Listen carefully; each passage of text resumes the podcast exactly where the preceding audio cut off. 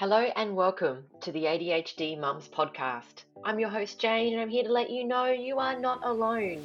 This is a safe place where we can talk openly about our struggles with having ADHD, being a mum, and dealing with life a little outside the box. We are real people with real stories who want to be able to laugh, confine, and strive to be better than what we were yesterday. My name is Jane McFadden. I'm a 36 year old mother of three who was diagnosed with ADHD a little over a year ago. I'm here to help you live out your full potential with a diagnosis or without one. I am passionate about helping others take back their life and having a great time while doing so. On this show, you can expect to laugh, hear vulnerable discussions, and learn why things are the way they are for mums with ADHD. No two humans are the same, no two diagnoses are the same, and no two stories are the same. It's something that feels really personal, and we as mums seem to find a way to put pressure on ourselves to be perfect to work in a great job that we get paid well for and are passionate about, have a clean, tidy home, and well mannered, obedient children. To have it all. Can we just drop the expectations? There's no way that that's possible.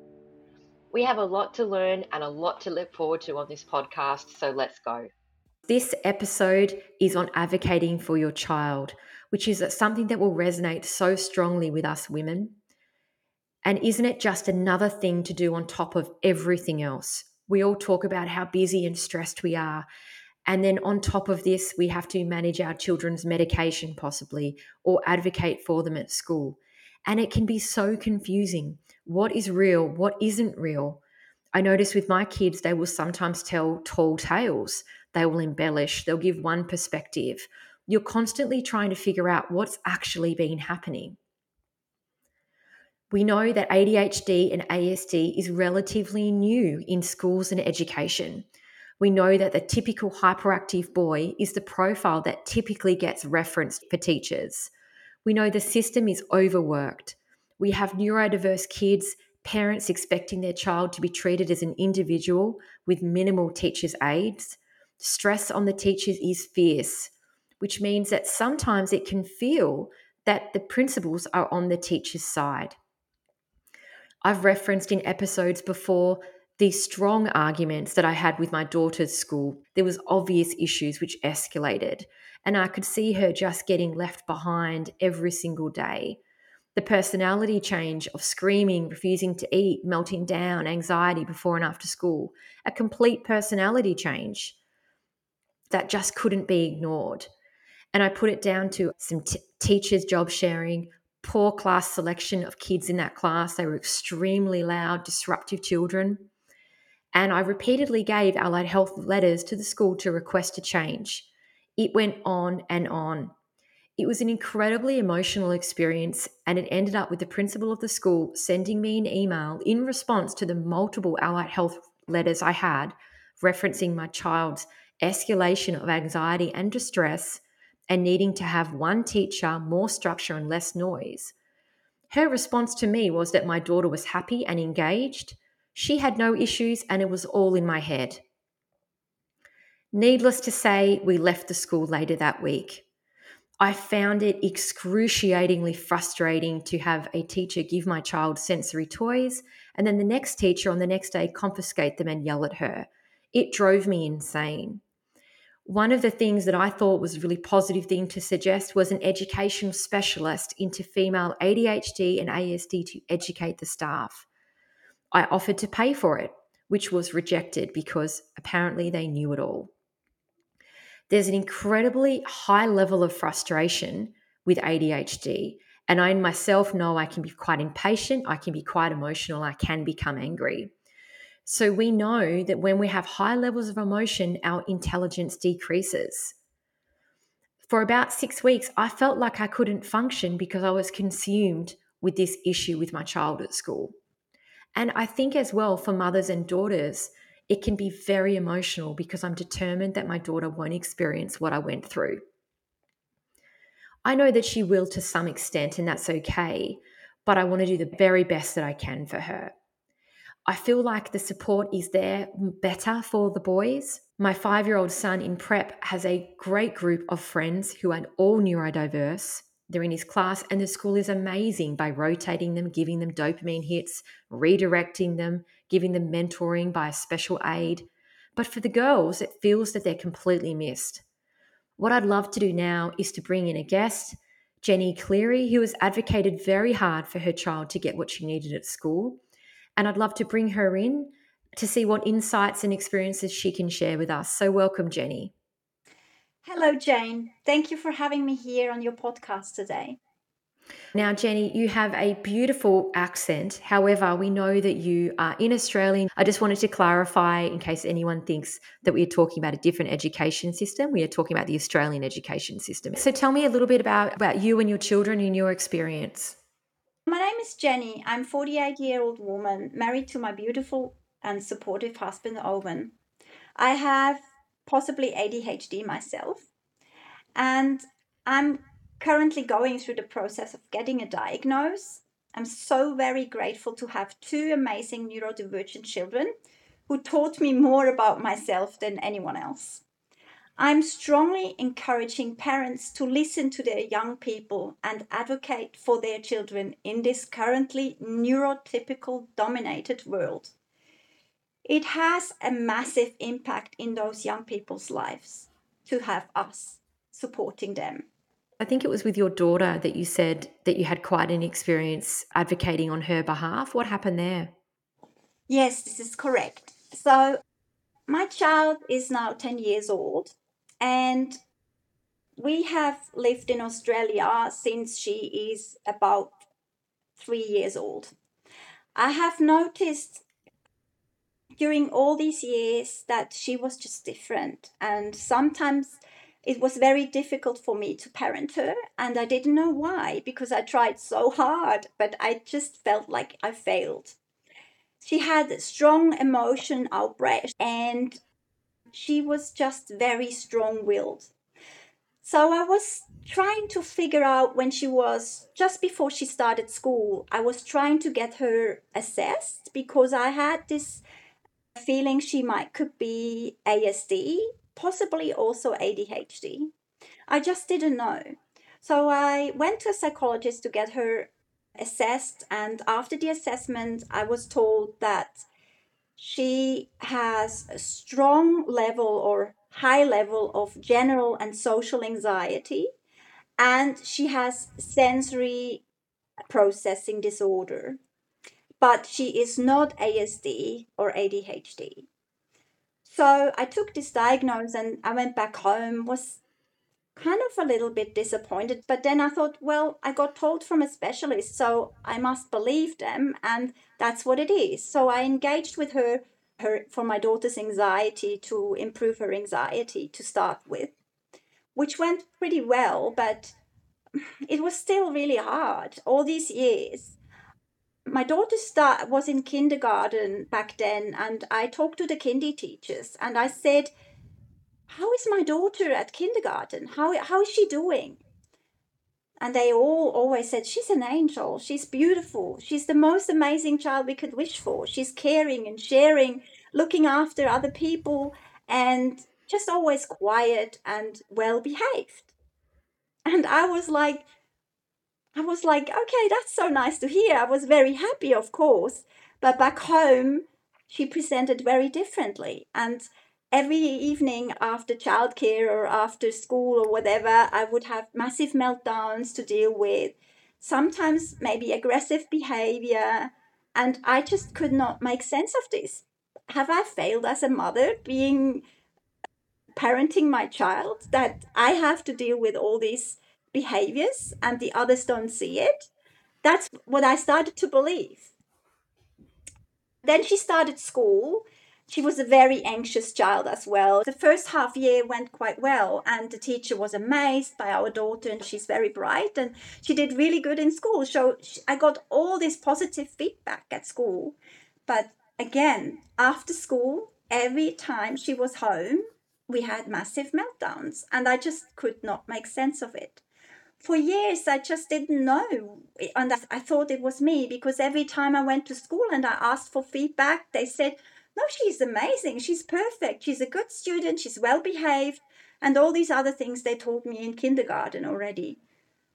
Yeah, it was really tricky. And then there was a few bumpy things on the road where there was bullying involved or where there was other very difficult behaved children in the classroom which were very noisy and punching in walls or throwing around the chair.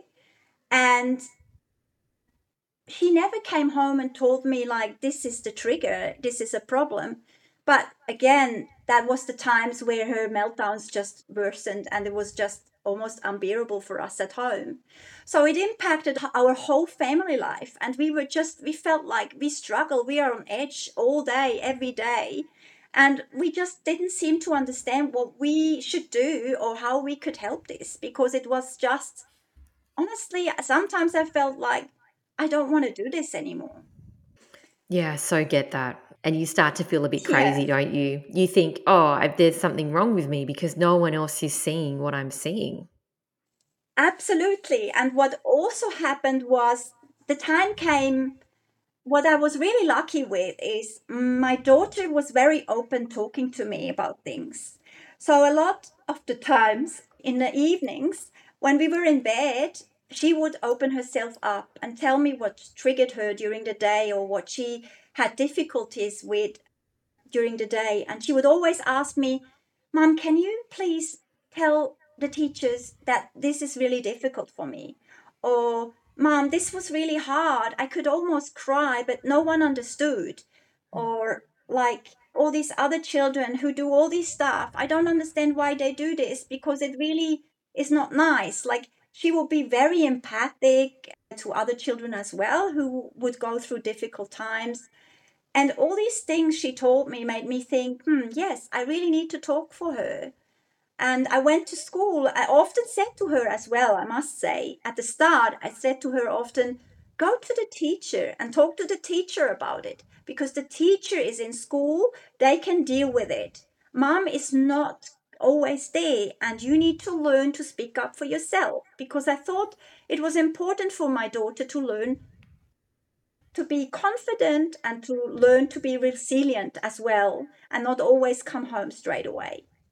But as I said, after a while, I just realized that that went nowhere. I, oh, she always came home and was even more upset and said, I did tell them, but they didn't listen. Or I did do this and this. And they said, they said to me, I shouldn't be so, like, I should be more resilient or uh, this is not such a big deal. But she was crying at home and upset and said, But it was a big deal. Why can't they see this? And it made me realize I need to be there for her. She is about to break down from people not understanding these children's needs. That if they have a diagnosis or not, it actually doesn't even matter in the end. What matters is that every child is an individual and needs to be seen as this and needs to be cared for and as soon as they feel safe and they feel understood and cared for, their academics will come easily by themselves. They will be learning and they will be motivated to do great things. Yeah, it's interesting. I saw on um, Facebook the other day there was a mum who was moving over from the UK and she had a daughter who had maybe level two autism. And she said, Oh, my daughter is used to having a one to one aide. And what school can I go to that has a one to one aide? And you should have seen the comments from this is an ADHD mum group with people sharing the experience they've had. And honestly, reading that, I'm so pro teacher. I think that the teachers are overwhelmed, overworked, exhausted the surge in neurodivergence is not something the Australian education system is ready for. And I think if those teachers had only 10 kids each, they would absolutely be doing more of what the kids need them to do. But they've got so many kids with so many needs, and the reporting and the marking and the pressure.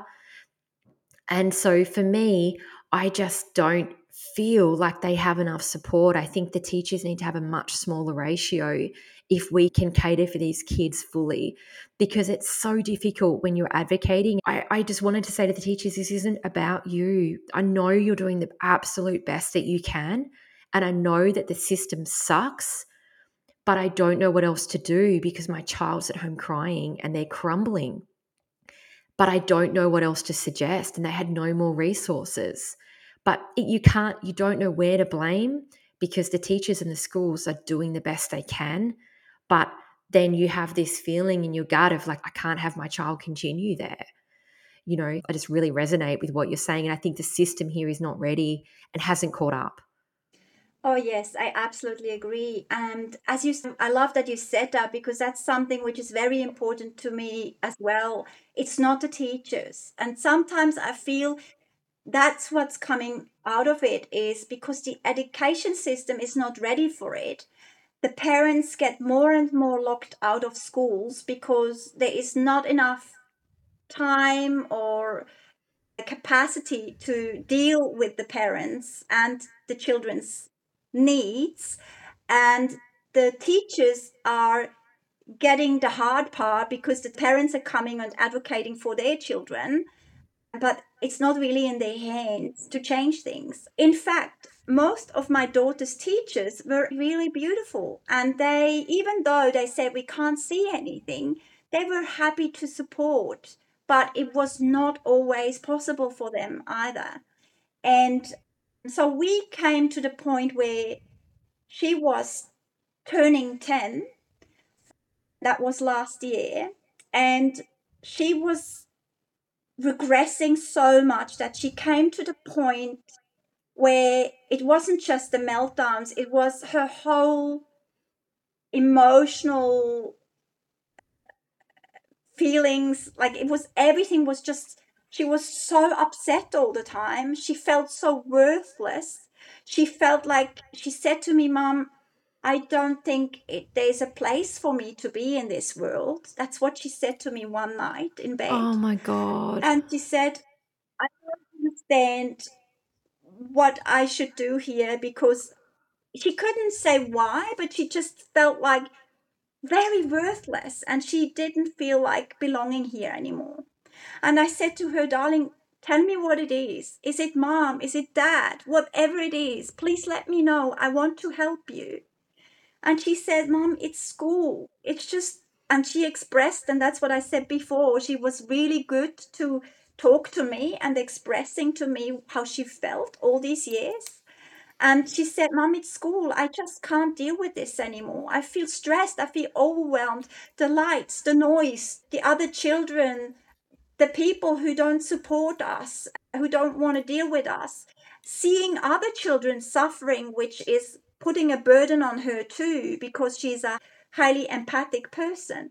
All these things made her feel so, yeah, sad and worthless at the same time because no one was listening and helping her outside of home. I so resonate with what you're saying. Two things, particularly when you're talking about your daughter referencing not being kind, so the, the values of the school, they just like spurt out some of them, like care about yourself, care about others, care about your learning. And they just recite them. But when you actually ask them to care or the child asks for help, the teacher's so overworked or stressed out, they just can't do it. And that doesn't make sense to a child who is possibly, you know, ASD or even kids that have got ADHD, often they're highly empathetic. They don't understand how, why that's happening. And secondly, I wanted to mention when you're talking about your daughter feeling worthless, as women, ADHD women, I feel like that's one of the key things that women say self esteem, worthlessness, self hatred. And you've just listed that your little girl there, like, where does it start? we know it starts in the undiagnosed girls. And by the time you're 30, 40, 50, you get diagnosed. You know, you've only got 40 years of evidence of people telling you that you're not doing it right, you're not fitting in, you're not understanding. So, of course, we are beaten down completely by the time we get in our 40s and we get diagnosed. And it's starting so early, it's just heartbreaking. It is. It is absolutely heartbreaking. So what what I did is, and that's actually a really interesting finding. She she was ten, very bright girl, and one day she came from school, and she came to me and said, "Mom, I think I'm ASD and maybe ADD." And I said to her, Sorry, why do you come with this, darling? How does it come that you come to me and tell me this? Do you even know what that is? Because we didn't talk about it because we got told when she was four she's not. So we didn't want to put a big thing around it. If, you know, she, we didn't want to label her basically for not clear. But so she came and told me this and she said, Mom, we had, and that's a good example of a good teacher so she said, We had this massive thing at school where one of the kids had a massive meltdown and pu- punched in a wall and threw chairs around. And he just had this massive meltdown. We were all scared and we had to again evacuate the classroom, which wasn't the first time. And the teacher took us back inside when everything was over and she had a big talk about neurodivergency. And she talked to them about ADHD, ASD, and all these different traits and try to explain them, give them a couple of symptoms, and that it is very difficult for these people who have these diagnoses to to control these. And so she listened very carefully and she took it along and she said mom all the symptoms the teacher mentioned i felt like it's me so I started to cry because that was after 10 years knowing there's something different with my child, uh, but everybody says not. It's not true. In fact, we had situations where she was in family settings where she was seen as a spoiled child, which gets always the way, and not being like being really ungrateful or whatever. So we had lots of these things during the past 10 years and it just came all out and i started to cry and i made her sit down because i felt it's she's ready for a talk with me and she's ready to hear what i have to say. So i explained her what my feelings were for the past 10 years and that it was interesting that she came home and telling me that she thinks the same way which made me feel really good because i felt like nobody believed me so I went to a friend and I asked the friend if she knows any good books for 10 year old good readers who could read about ASD, particularly because that was mainly in focus back then. And she said she gave me some good books which I could offer my daughter. And one was a different sort of normal. And I gave all these books to her and said, You don't have to if you don't want to read it, but here are some books about ASD. And if you would like to know more about it, just have a look. But this different sort of normal book she picked up and she didn't let go. She read it in a very short time. And she came back to me and she said, Mom, this woman who's written that book, she was basically writing in the book about herself as a child, how she experienced her environment, the teachers, the parents, and how she felt. And she said to me, Mom, that's exactly how I feel every day.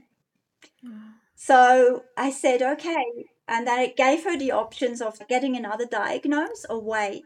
And finally enough, she said, No, Mom, the book says it's just a different sort of normal. So I don't need a diagnosis. I'm fine. I know what I have now, and that's all I need. Unfortunately, along the track, she realized more and more how unkind society is and how un- not supporting they are. Between self diagnosed herself and she got diagnosed, she had a very tough time. As I told you before, she was suicidal. She didn't want to live anymore. Not that she would have done it, but it was just so terrible to see her.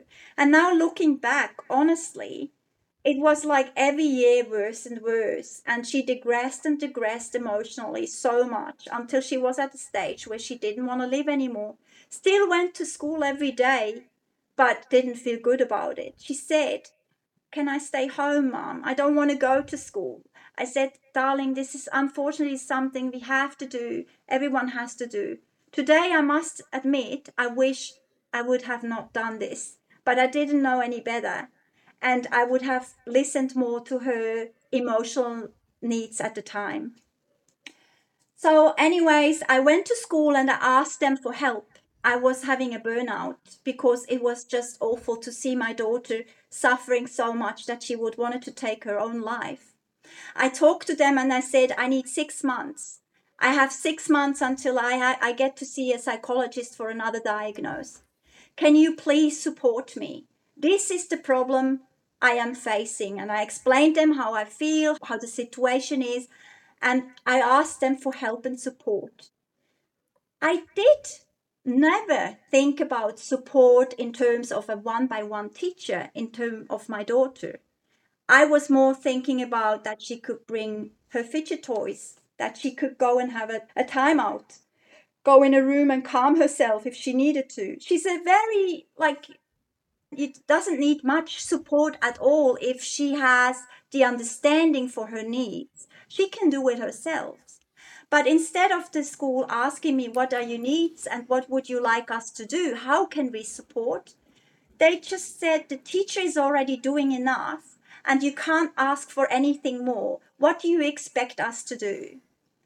And I thought in my mind, oh my God, I'm talking about a child who is about to thinking about to take her life and they are brushing me off with not even asking, give us a list of what your child needs to be able to function until she gets her diagnosis. Give her ideas of what we can do. No, they wouldn't even offer this. They wouldn't even listen. They would just brush us off. Oh, wow. And so they decide in the end to do an assessment for my daughter. And I said, we can do the assessment at school, that's no problem. But I'm almost sure after all these years, it will show very differently at school than it does at home because she is masking everything and she's very smart. And I said, that doesn't matter, that's okay, because then we will see she is masking if the difference is so massive. So, with that feedback, I thought to agree to it. And I said, okay, let's do it. So, we did the assessment.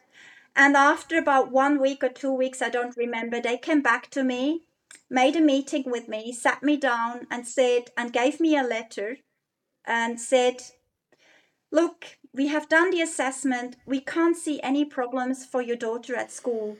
She is a brilliant student. She is a wonderful child. She doesn't seem to suffer at all in, in our school environment. I'm very sorry, but we can't help you at this stage. And here we took the time to write a letter and put in all the assessment documents for you so you can take them to your GP. And wow. I sat there. Wait, like, wait, Jenny, wow. yeah. Oh my God. That is like, that is, I can't believe that. So you agreed, did what they asked, and then they used the information to basically tell you you were wrong with yes, a with a yes. with a child a child that's contemplating suicide that floors me completely to get her the support she needs begging at home crying in my own eyes and I was heartbroken. Imagine I've left this place. I felt so let down. I felt I felt again. I felt like, oh my God, am I such a bad parent? Is it really us? They make us feel like there's a problem at home, if you know what I mean. I felt like they must think we are doing something to that child at home that she is behaving like that at home. But mm. no, I know better now. I know that I'm actually a brilliant mother who is actually taking care of her and listening to her needs.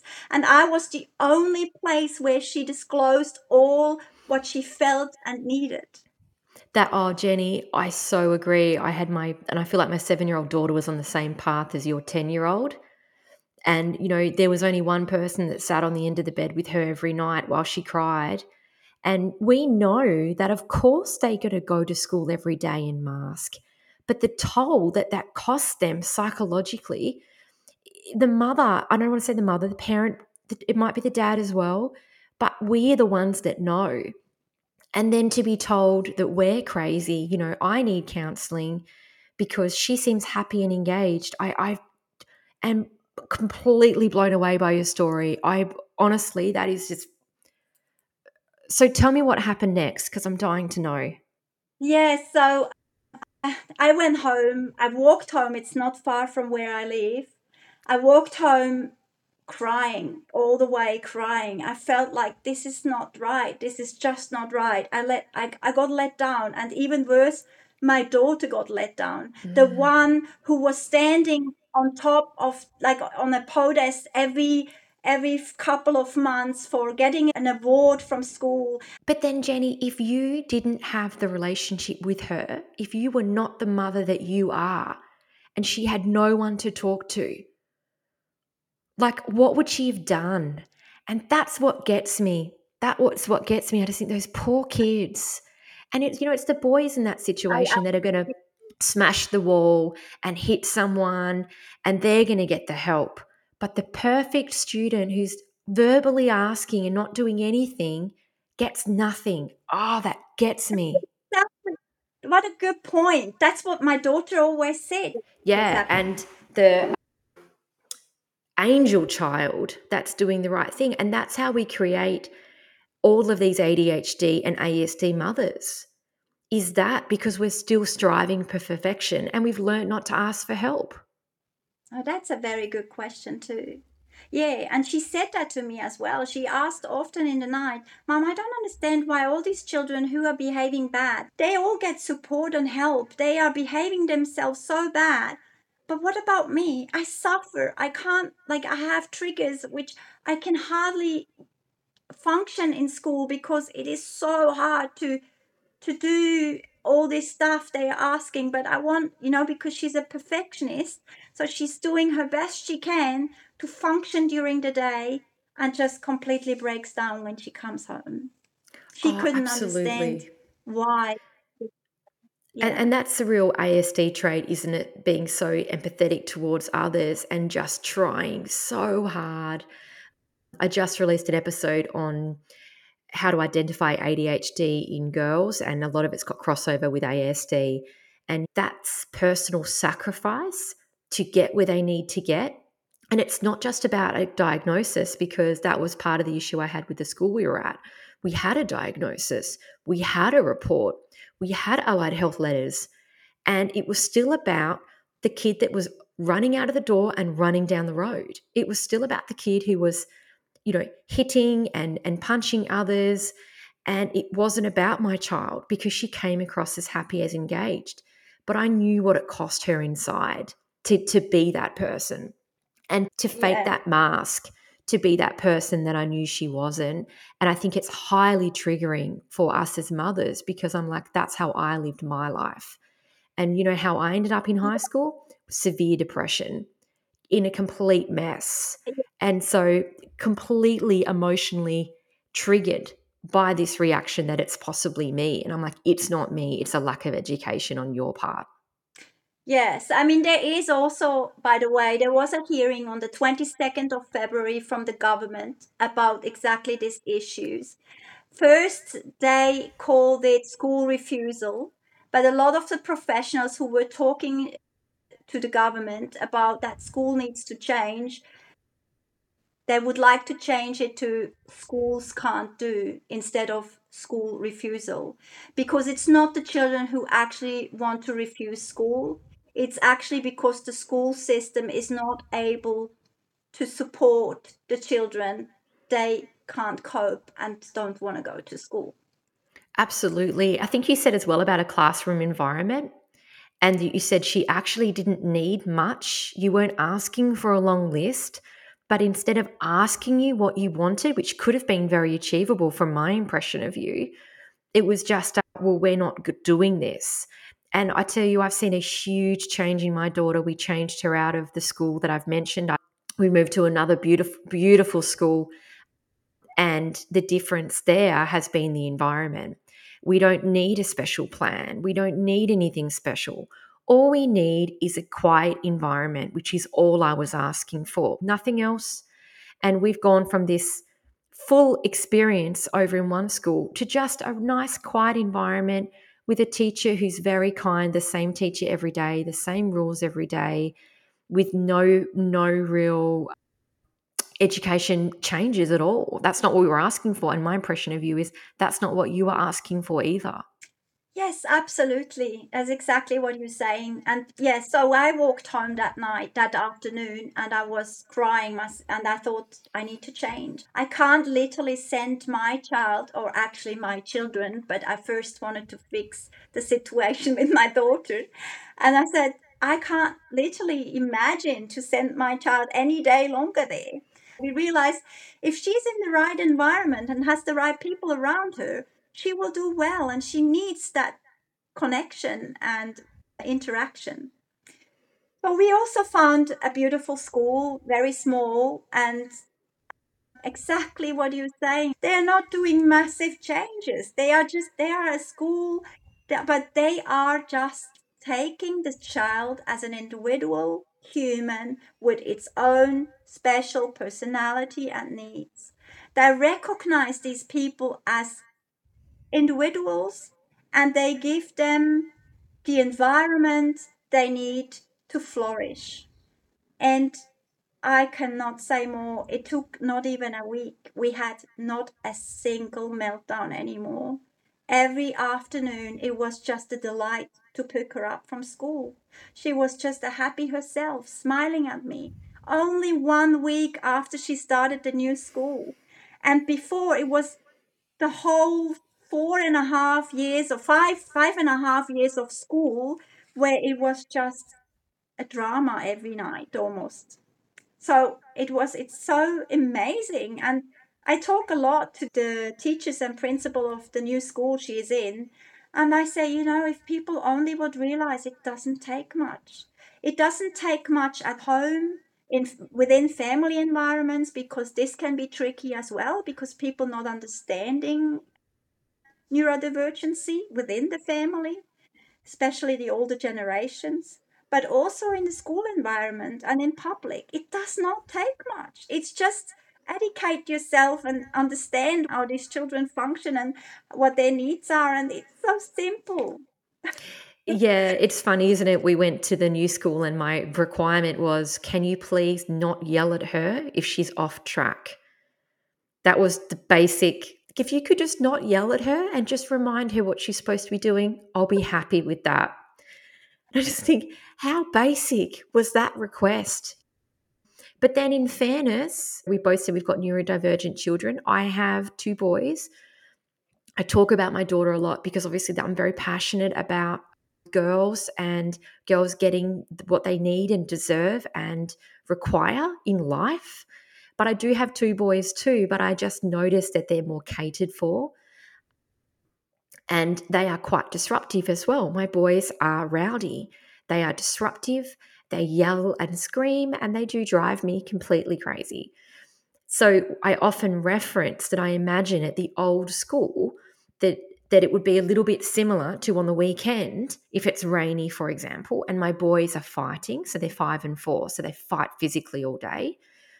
It reminds me of if my daughter came and says to me over the top, starts yelling, I want to do art, I want to do art, I want to do art. Now, her doing art is a really positive experience, and I would love to facilitate that for her with her. But I have a crisis. I've got two reactive boys who are probably going to put one through the wall or drive their bike out on the road who are at, in critical need of supervision. And often her needs come last. And that's three children, three. So I'm just trying to imagine what you would do with 20, 25, 30, all like that. And then I'm there going, well, why didn't you set up art for my daughter?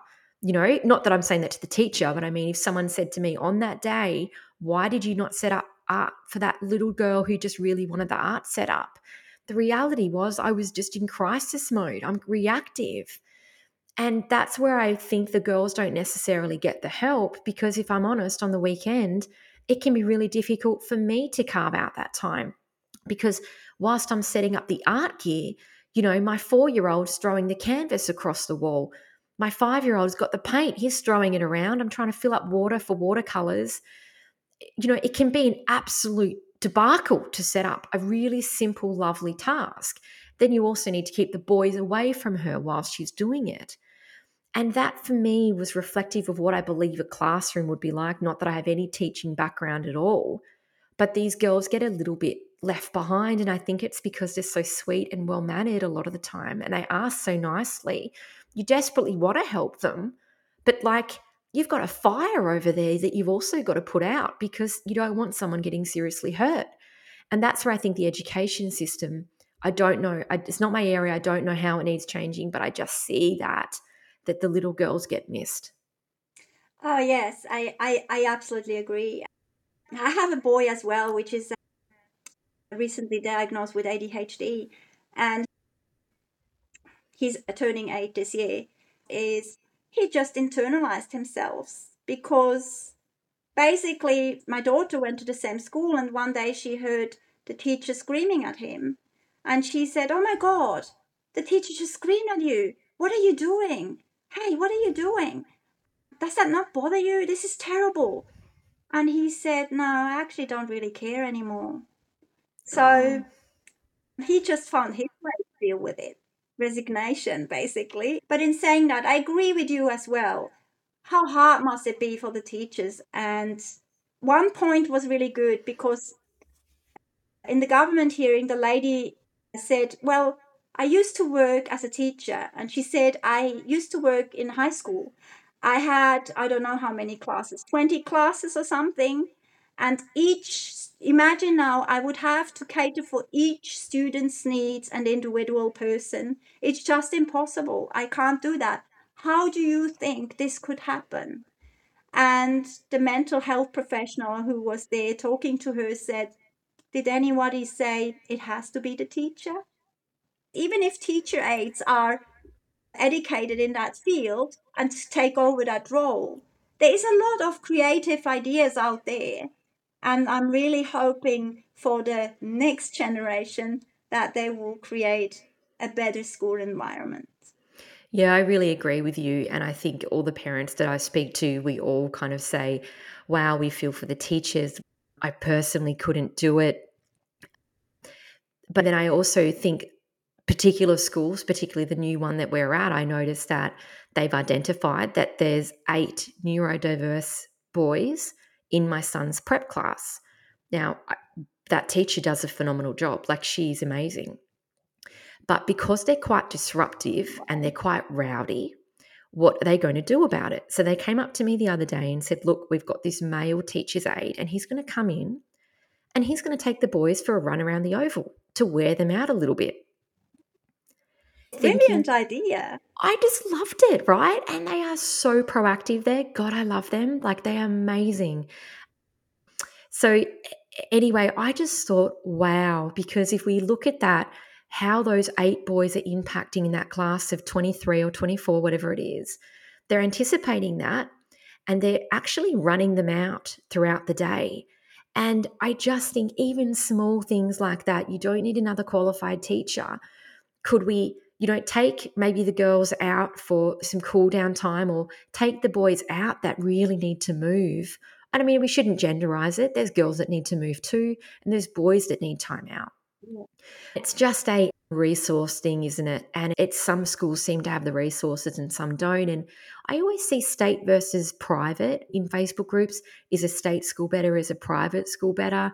I just think it comes down to the principal. I, I don't really know because I was really nervous picking a second school, thinking all the schools talk a good game. You ask them about inclusion, they all say they do it, but you don't really know until you get there. So it's really nerve wracking, and you don't want to come across needy and like high maintenance either. So you're like trying to get into the school, but also trying to make sure it works.